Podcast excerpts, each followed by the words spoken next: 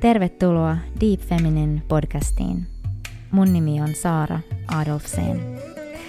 Ja tämä on somaattinen, kehollinen, syväsukellusmatka naiseuden ytimeen. Podcast sisältää tosielämän tarinoita, mytologista viisautta, tiedettä ja mystiikkaa sekä huikeiden kanssa sisarten haastatteluja, naisena olon ja elämän ihmettelyä. Ota hyvä asento tai ainakin hengitä syvään mun kanssa hetki. Tervetuloa mun matkaan. Ihana.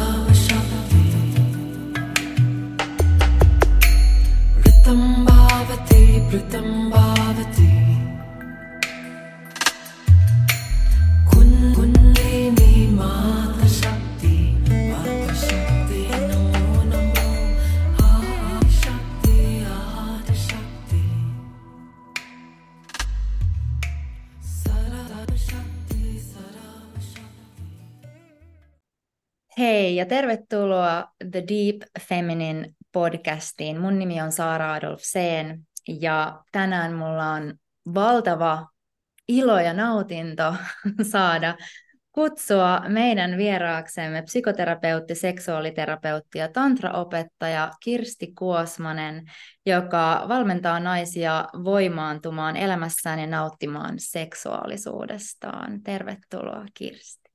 Kiitos, tosi ihana olla tässä sun kanssa. Mm, ihanaa, samoin.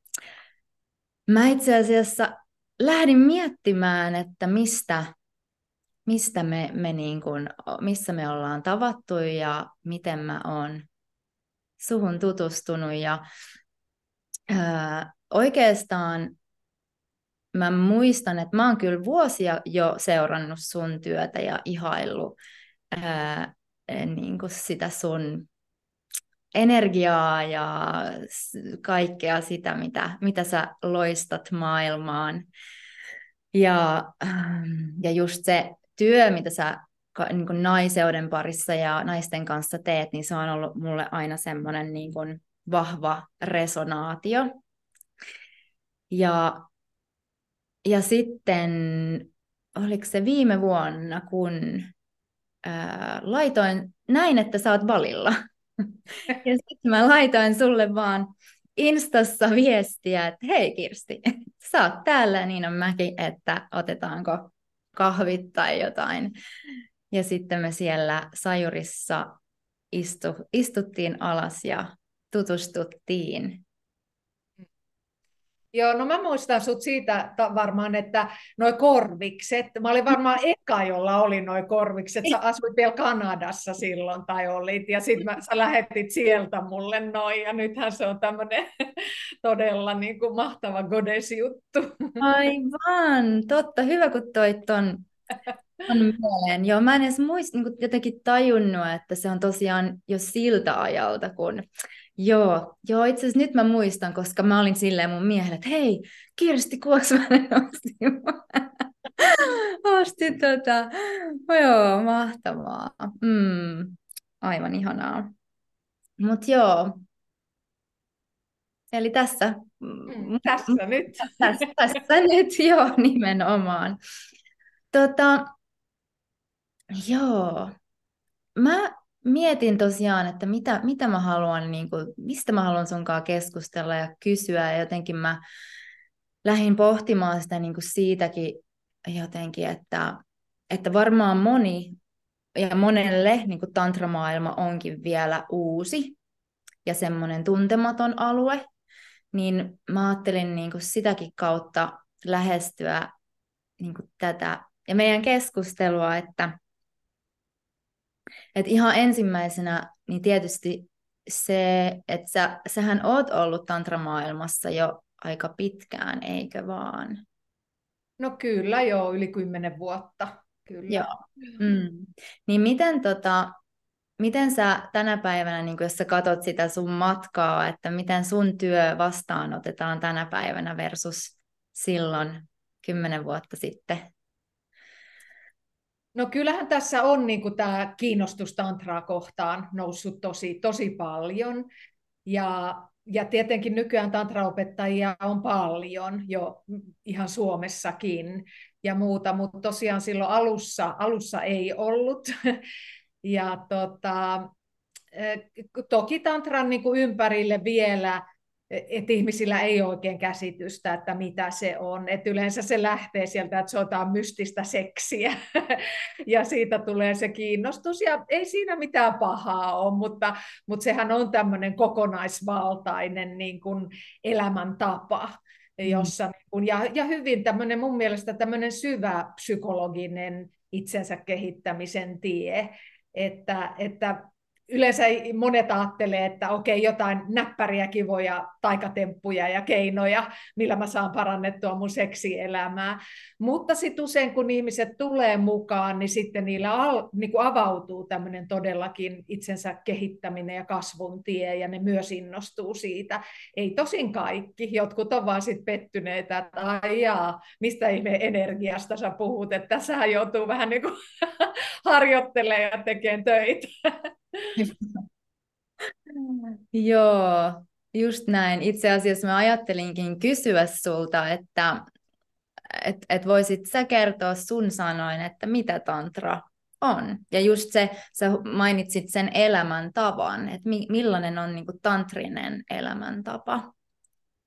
No se on mun mielestä semmoinen luonnonläheinen maadottunut ja se, että todella me lähdetään sille itse tutkiskelun, itsemme kehittämisen tielle, koska kun me lähdetään avaamaan näitä meidän energiakeskuksia ja ottamaan haltuun sitä omaa elinvoimaamme, eli tantra on sitä, että me opetellaan sitä, että miten elinvoima virtaa, pääsisi virtaamaan mussa mahdollisimman runsaana ja rikkaana ja raikkaana. Ja kun se elinvoima lähtee virtaamaan, se automaattisesti alkaa puhdistamaan kaikkia erilaisia asioita meidän elämässä, eli kaikkia näitä sekä psykologisia että kehollisia tukoksia, mitä meillä kaikilla on.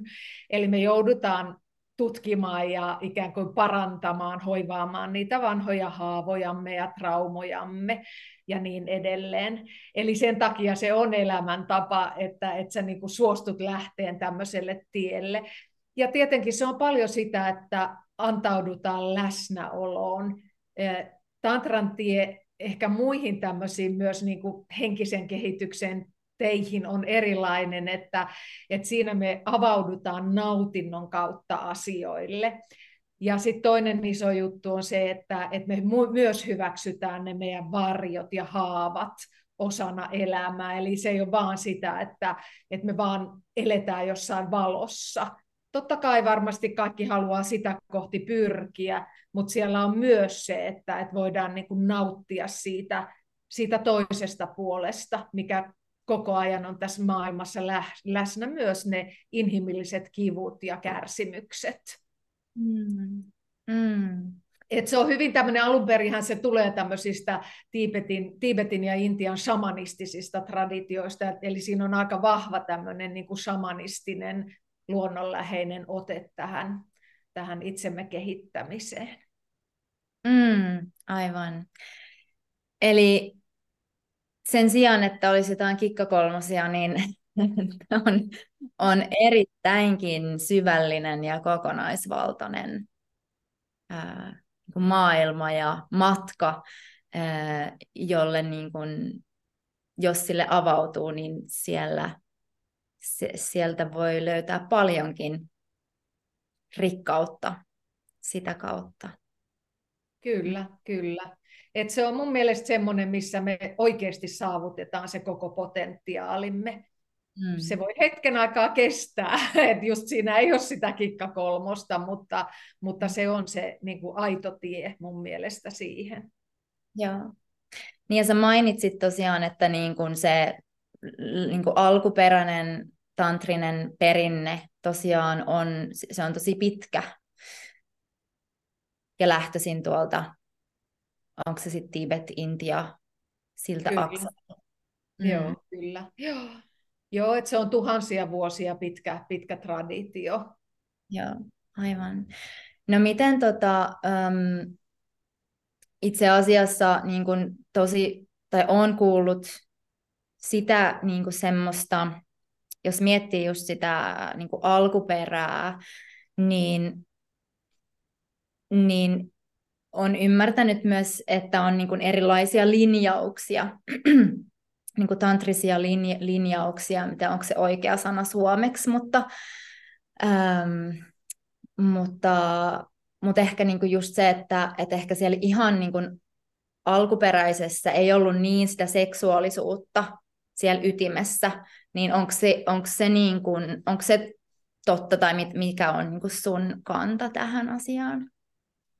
No jo, kyllähän sanotaan, että klassinen tantra on aika paljon, yksi osa klassista tantraa oli hatha jooga, ja, ja ne harjoitukset myös, mitä tämmöisessä syvässä joogassa tehdään nykyään, niin ne on aika sellaista, alku, sellaista klassista tantraa, eli on mudria, näitä käsiasentoja, on, on mantroja, joiden kanssa meditoidaan, ja, ja jantroja, tällaisia pyhiä geometrisia kuvioita, nimenomaan sitten tätä asana-työskentelyä. Mutta kyllähän tämä on niin tosi vanha traditio myös tämä, missä tämä seksuaalienergia on on myös siellä Intiassahan on niin kuin Kajurahossa on näitä temppeleitä, jossa on niin kuin näitä mielettömiä eroottisia veistoksia siinä ulkopuolella ja sitten temppelin sisällä on se tyhjyys. Eli tota, myös niin kuin nämä, eli kyllä se on ollut myös pitkään mukana. Ja sitten tantra on niin kuin vuosisatojen saatossa se on vähän aina mennyt maan alle ja sitten taas niin kuin noussut. Eli nyt on tavallaan tämmöinen uusi tantran renesanssi tässä. Ja se on joutunut myös niin kuin sinne painumaan maan alle, tai se on painettu myös sen takia, että, että seksuaalienergialla työskentely on niin vahvaa. Ja niin kuin mä aina sanon, että ihminen, joka on seksuaalisessa siinä energiassaan, eli siinä elinvoimassaan, niin se ei ole semmoinen, jota vaan heitellään sinne tänne, eli se on voimakas tyyppi. Ja sen takia nämä vallanpitäjät on kautta vuosituhansien tiennyt, että jos ihmisen seksuaalisuutta kontrolloidaan, niin silloin kontrolloidaan sitä elinvoimaa ja heidän voimaansa. Eli ah. seksuaalisuutta on aika paljon rajoitettu kaiken näköisissä uskonnoissa ja, ja va- valtapelitilanteissa.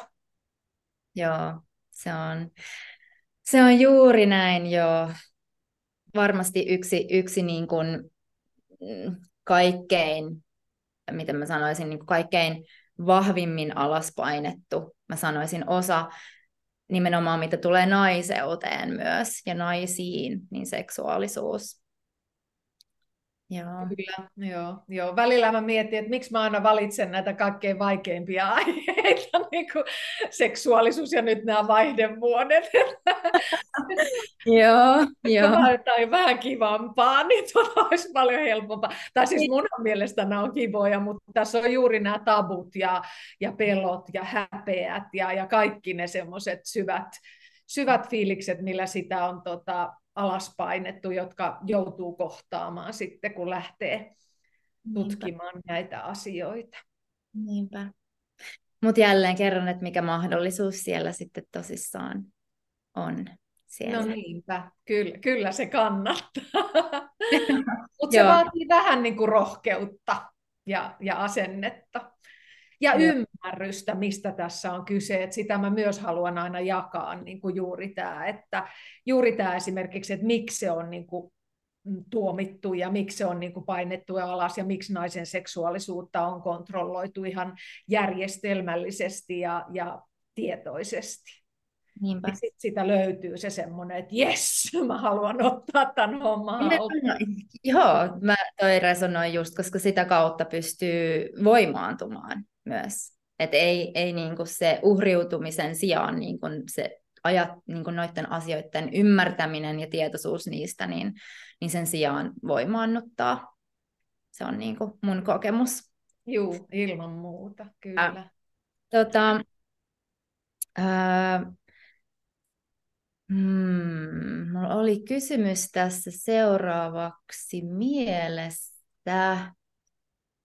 Mikäköhän se olikaan? Katsotaan. No, Niin, se oli se, että miten tantra ja tai tantriset perinteet tai niin kuin tantra yleisesti niin kuin feminiiniin, ää, niin, niin kuin se yhteys siihen, että haluaisitko siitä jotain mainita? No tantrahan on aika feminiininen tie siinä mielessä, että, että juuri näissä, mä vielä sen sanon, että usein se, mitä mä puhun tantrasta, on tämmöistä neontantraa, eli tämmöistä just tämmöistä uudempaa, uudempaa tantraa, johon on tietoisesti myös hyvin paljon otettu mukaan niin kuin psykologiaa ja kehoterapeuttisia harjoitteita ja muita. Mutta joo, tämä feminiininen, jos ajatellaan tätä elinvoimaa, sitä kundaliini-energiaa, niin sehän itse asiassa tantrisen perinteen mukaan on feminiinistä energiaa, se on shaktia, sitä shakti on se jumalatar, se tantrinen jumalatar, tai, tai sitä sanotaan niin kuin äiti kundaliiniksi, maa kundaliini, sitä energiaa, eli se on hyvin, hyvin niin kuin feminiinistä, ja, ja siksi tässä on ehkä tämä nautinto, sensuaalisuus mukana niin vahvasti tällä tantrisella tiellä. Joo, niinpä. Joo. Ja toki se viime kädessä on niin kuin, eh, ajatellaan tantrassa, että täältä lähtee tämä shakti, tämä, tämä feminiininen energia, ja täällä kruunussa on sitten se, se maskuliinienergia, ja, ja se, se on sitten se, niin kuin se yhdistyminen, mikä loppujen lopuksi sitten valaisee meidät, tai, tai saa sen koko meidän potentiaalin syttymään. Eli toki siinä on ne molemmat elementit läsnä. Joo. Mm, aivan.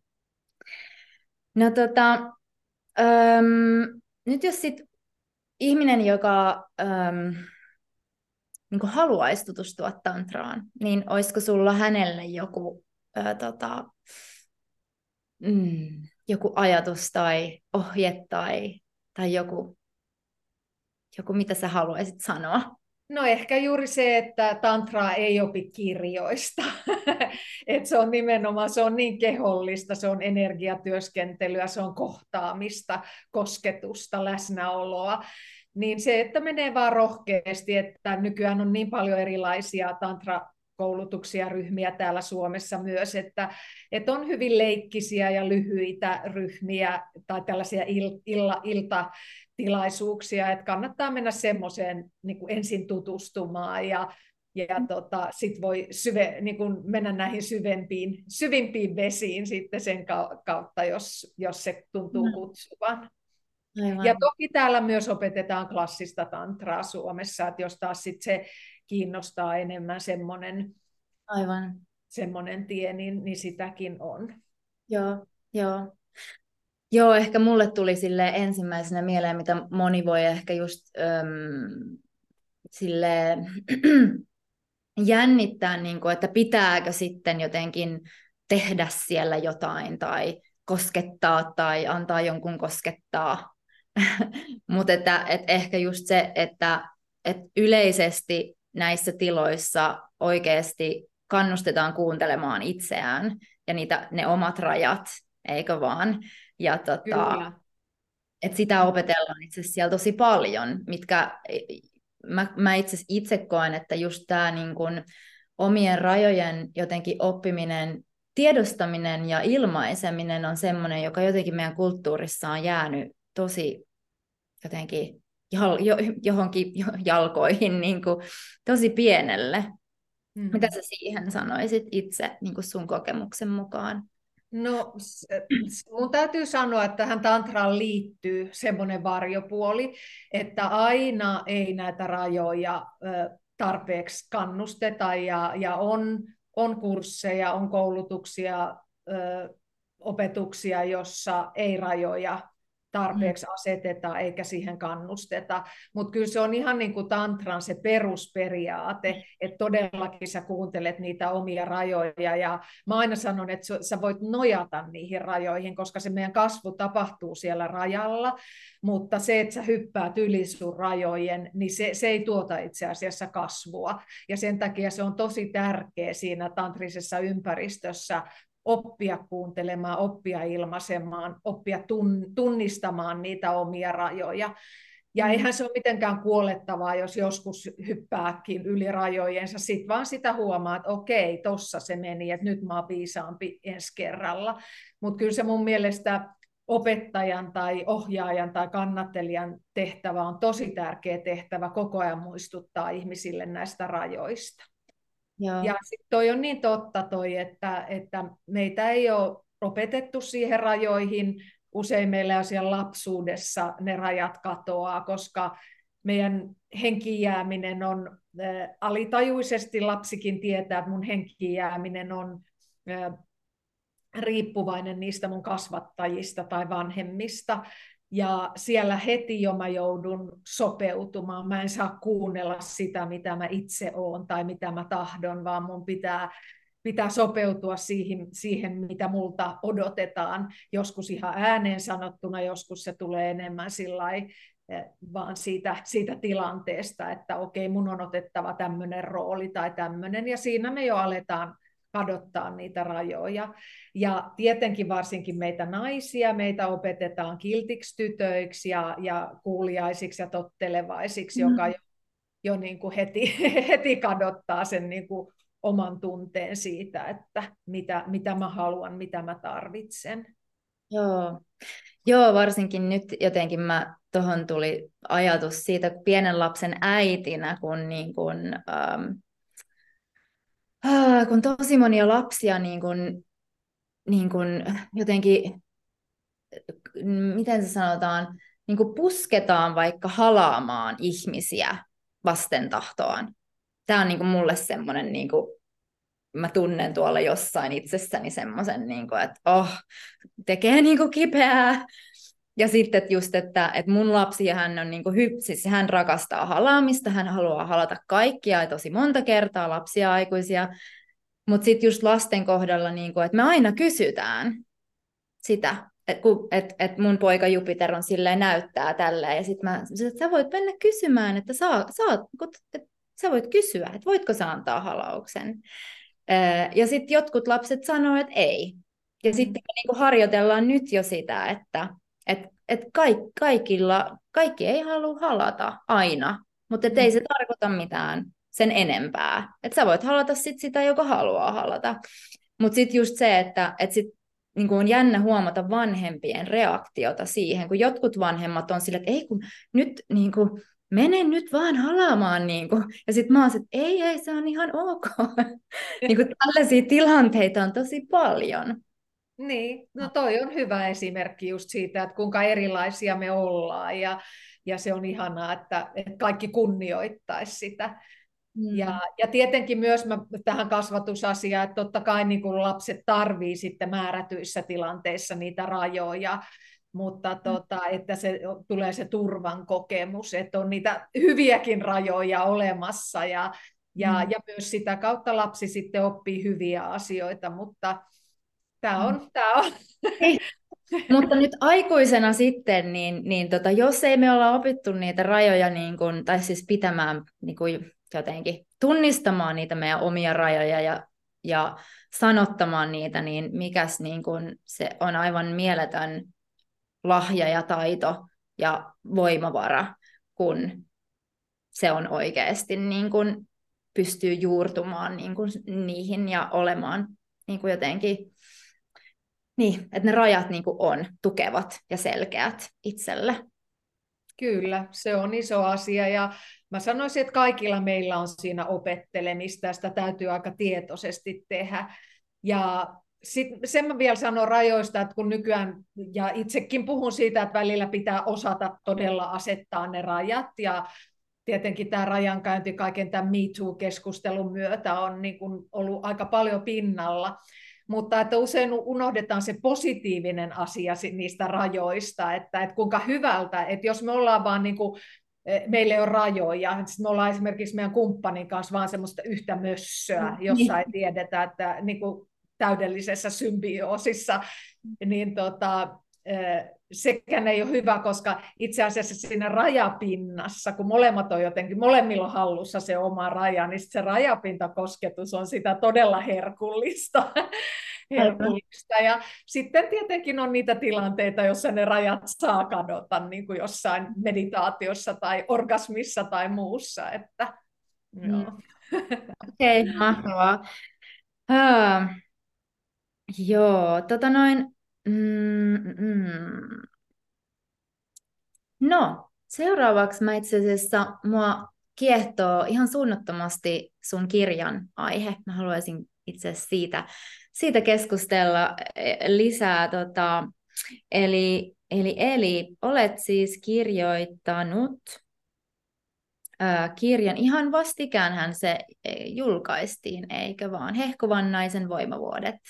Joo, elokuussa se julkaistiin, että pari vuotta sitten mä kirjoitin se Hehkuvan naisen salaisuuksia, joka oli enemmän tämmöisestä seksuaalisesta voimaantumisesta herää, heräämisestä ja yleensäkin naisen voimasta, mutta nyt sitten tämä on vähän tämmöinen vaihdevuosi-aiheinen.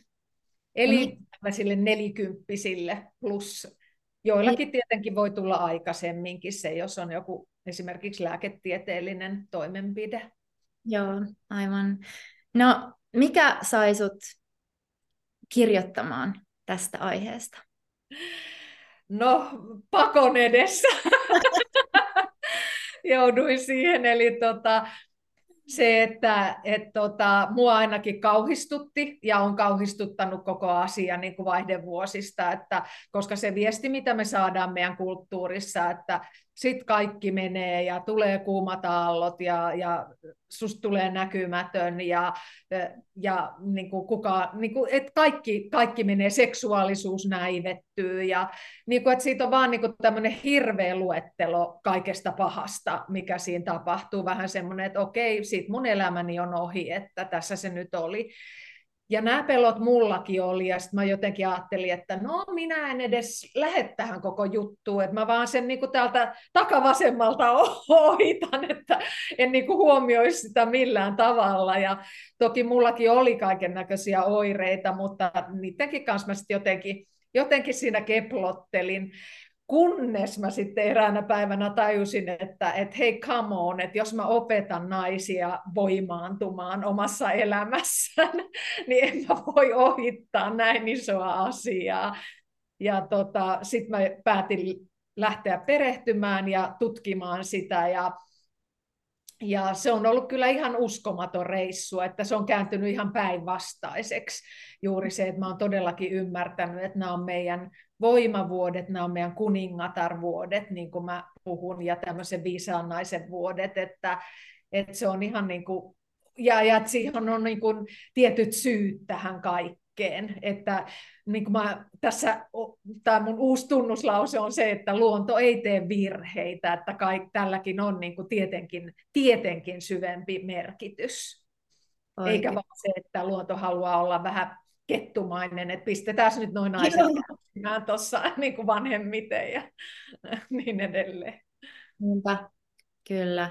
Joo, siis tota, mä itse, itse tota, on inspiroitunut myös tästä ää, niin kuin vaihdevuosi-aiheesta juurikin siitä syystä, että, että se on niin, niin kuin vääristynyt se käsitys. Että mä aina tykkään niin kuin kaivaa sellaista, joka, niin kuin, joka jotenkin tässä y- yhteiskunnassa, meidän maailmassa on niin kuin käännetty niin kuin jotenkin ihan niin kuin vääris- vääristyneeseen muottiin. Ja tota, et, et, et jotenkin jo ajatus siitä, että jos vaikka googlettaa seksikäs nainen, että millainen se on se, niin kuin se kuva, mikä sinne tulee, kaikkihan sen niin kuin tietää, niin onhan se tosi hurjaa, että, niin kuin, et, et meillä on se niin kuin kuva ja, ja toisaalta taas tosi ymmärrettävää, miten, niin kuin, miten, miten sisäistetty se on se, että elämä, niin kuin sä sanoit, että elämä, niin kuin, se ajatus siitä, että sitten on niin kuin, ei ole enää hehkeä ja teksikäs ja niin kuin ei ole seksielämää ja niin edelleen. Mm niin, niin todella, todella arvokasta niin kuin se, että sä oot kirjoittanut tuon kirjan. En ole itse vielä lukenut sitä, mutta tosi mielellään. Mä todellakin se on mun listalla ihan, ihan ehdottomasti. Ja on itse Nyt kyllä... tuoda se sulle joku päivä. Kiitos. Ennen kuin mä lähden valille. Niin, aivan. Joo. Tota, Tota, ähm, niin, sano vaan, onko sinulla niin, joku kysymys? Olin sanomassa, olin sanomassa siis, että, että, että olen itsekin kuullut, että sitä äh, kutsutaan toiseksi, naisen toiseksi kevääksi. Mm. Eikö vaan? Kyllä, joo. joo. Se tulee taas tuolta kiinalaisesta taolaisesta kulttuurista myös Japanissa.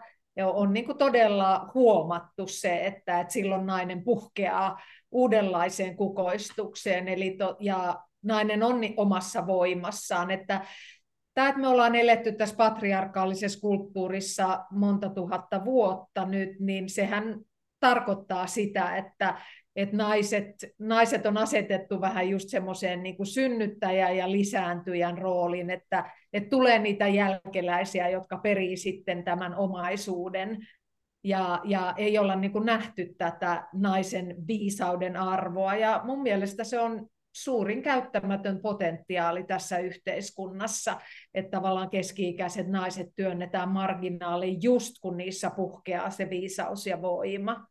Eli se on niin kuin aivan älytöntä.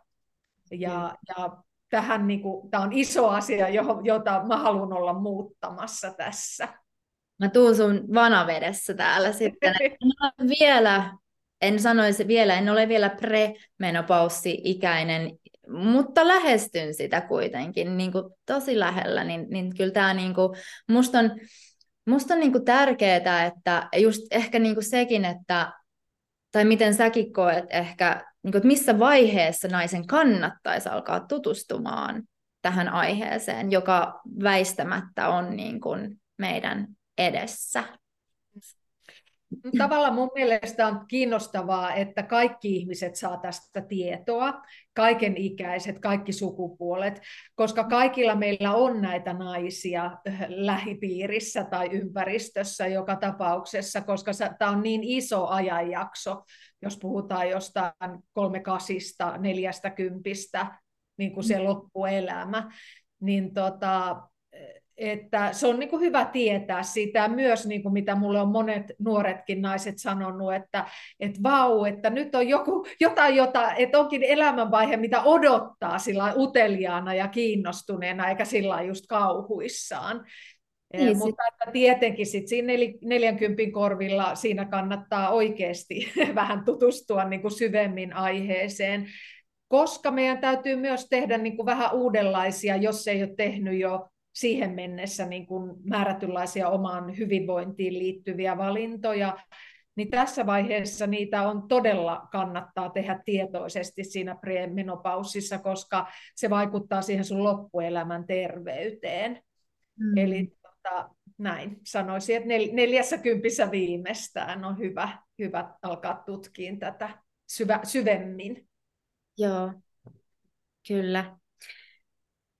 Näin mä näkisin itsekin. Ja tota, mä mietin, että niin sellaisen asian mä halusinkin kysyä, että mä oon kuullut, kun mä oon siis tutkinut tätä aihetta vähän tosiaan tässä vaiheessa jo, että sanotaan, että ne aiheet, joita nainen ei ole käsitellyt elämässään niin kuin aiemmin, niin niin viimeistään sit siinä niin kuin menopaussi-ikäisenä ne niin kuin nousee sitten pintaan. Joo.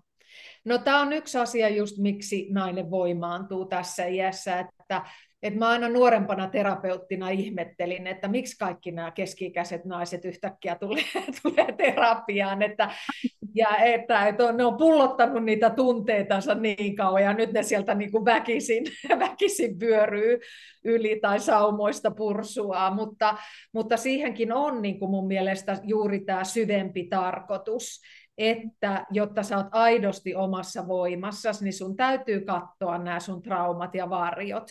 Ja sieltä ne nousee nyt sitä sisäsyntyisesti, että menopaussi ja vaihdevuodet ei enää kysele, että haluat sä alkaa niin kuin, kehittää itse että se tulee sieltä niin vahvasti.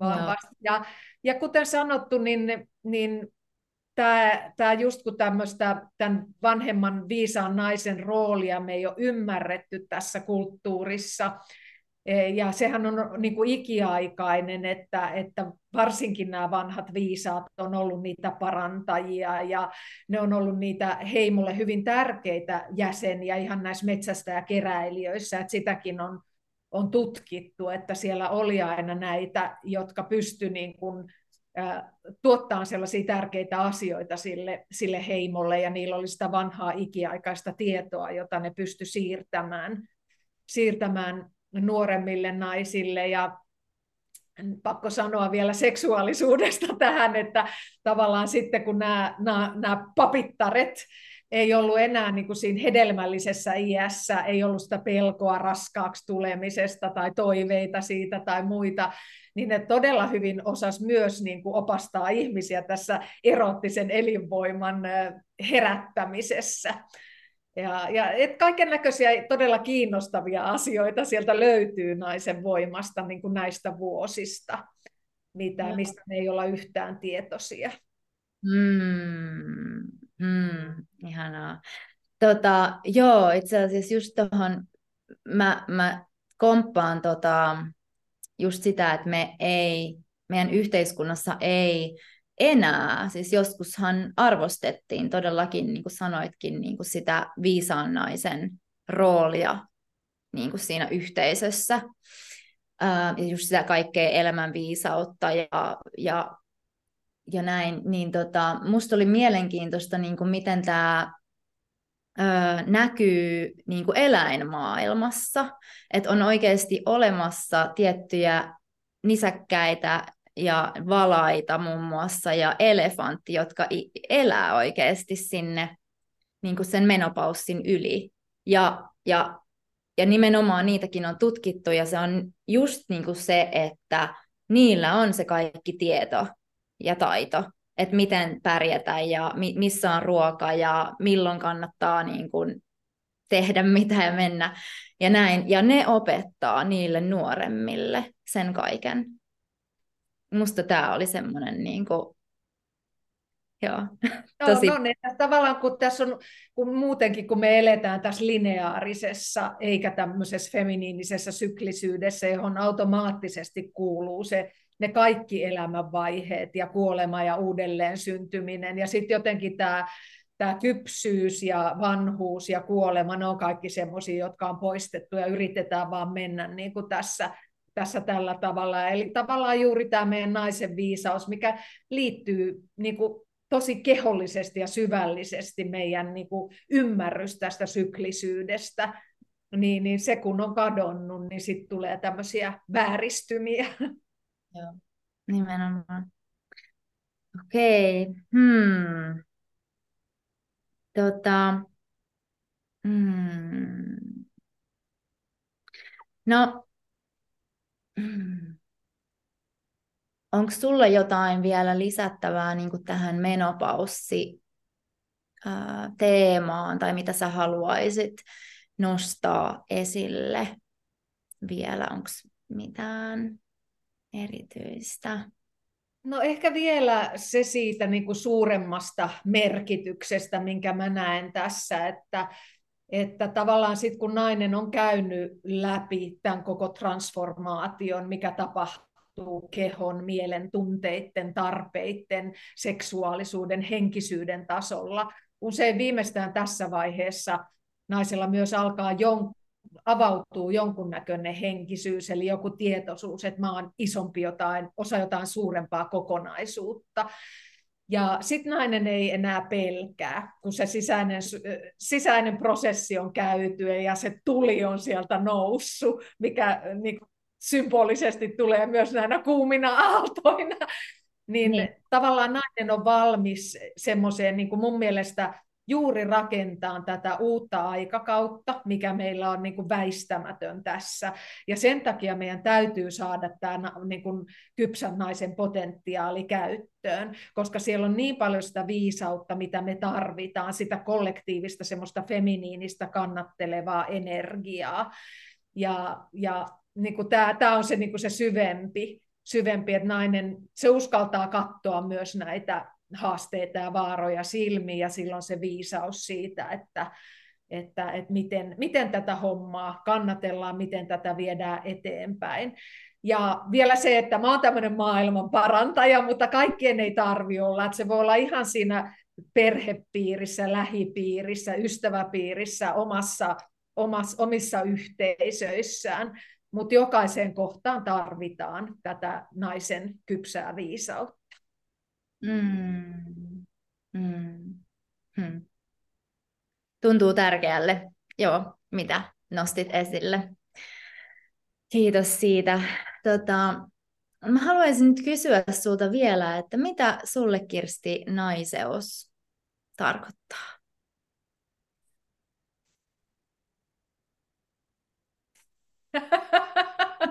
Mielenkiintoinen kysymys.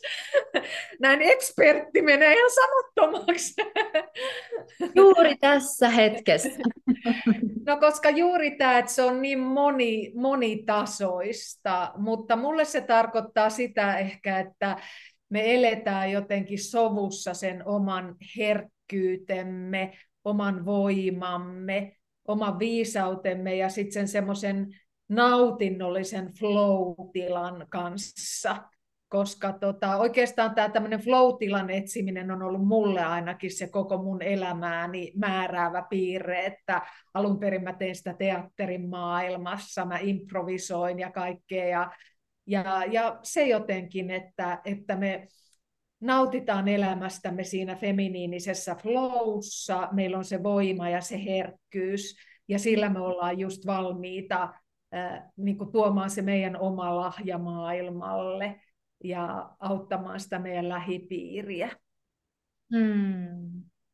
Mm. Ja tietenkin se jotenkin keskittyy myös sitten tähän niin kuin sydämeen ja sydämen arvoihin, rakkauteen. Mm. Et tota, jo, et, niin, et kun me rakastetaan itseämme ja, ja toisiamme sillä tasapainoisesti. Mm. Joo. Kiitos.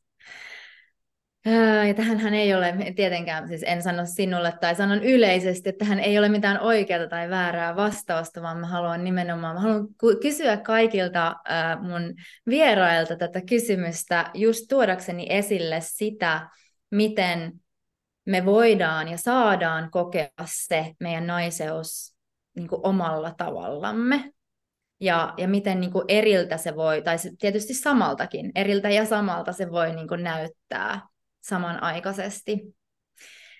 Joo, ja, ja nimenomaan sitä inspiraatiota niin kuin tätä kautta näiden, näiden keskustelujen kautta.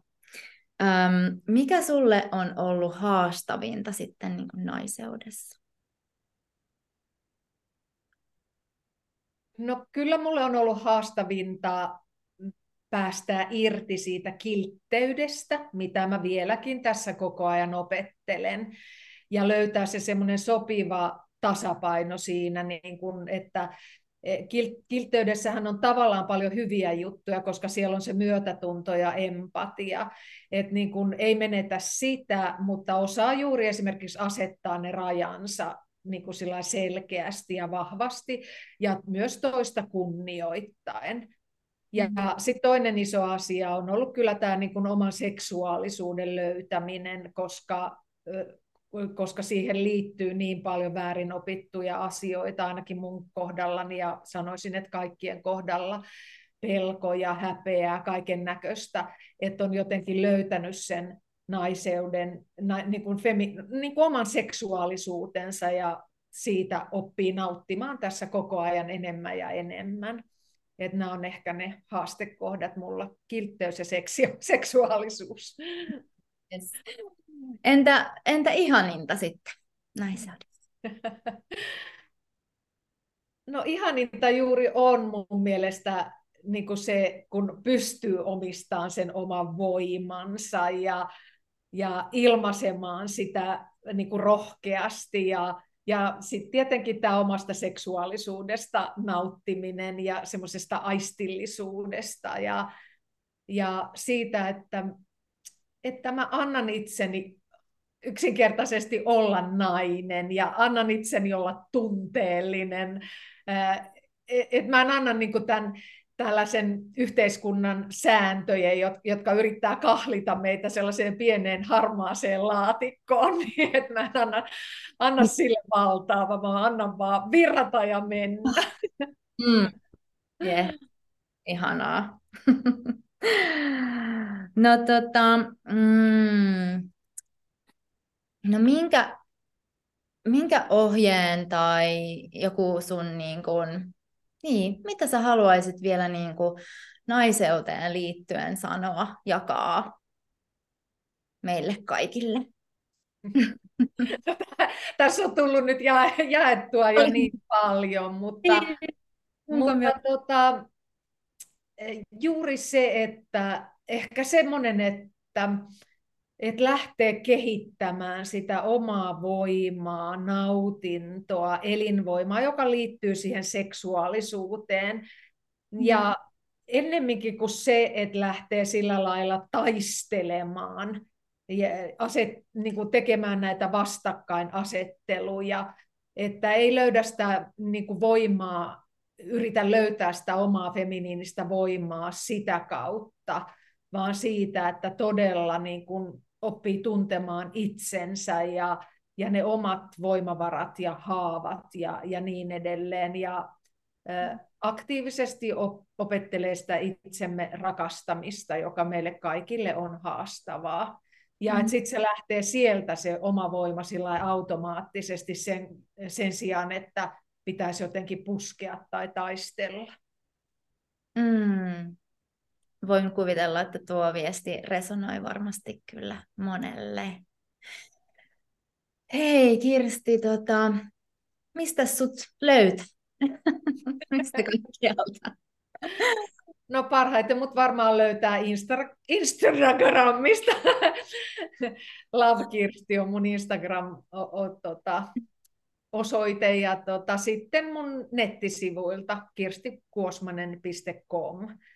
Mm. Mutta sinne mä en aina ehdi ihan päivittää kaikkia, kaikkia juttuja, mitä on menossa. Että, et tota, Mutta sieltä kyllä löytyy niin kuin kaikki perus, perustiedot hyvin ja, ja suurin osa mun kursseista ja koulutuksista myös. Mm. Ja sun kirja? Ja niin, niin no, kirja löytyy ihan kaikista kirjakaupoista tällä hetkellä, ainakin suomalaisesta ja tuolta, ja myös kaikista äänikirjapalveluista. Joo. Se vanhempi kirja on loppuun myyty painos, mutta äänikirjapalvelusta löytyy myös se. Aivan. Mahtavaa. Ai. Hmm. Ja toivottavasti mut löytyy balilta aika pian kanssa. Mä haluan kans sinne. Joo, mahtavaa. Joo, hei, no, jos sä tehdit tänne nyt tuoda sitä kirjaa tässä pari viikon sisään, niin sitten tuo se mukana sinne valille sitten. Kun... Tehdään näin. Hei, mm, aivan mahtavaa, ihanaa Kirsti tästä. Kiitos tästä, tästä tota, aivan rikastuttavasta keskustelusta. Ah, mm, kiitos. Kiitos Sara, kiitos. Ja ihanaa, ihanaa hetkeä sulle, päivää ja tätä syksyä sulle ja kaikille kuuntelijoille myös. Näkemisiin. hmm.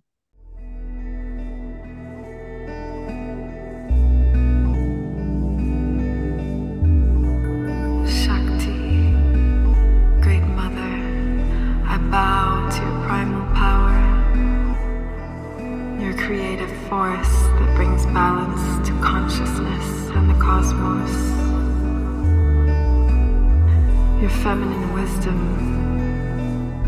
that reminds us of our infinity.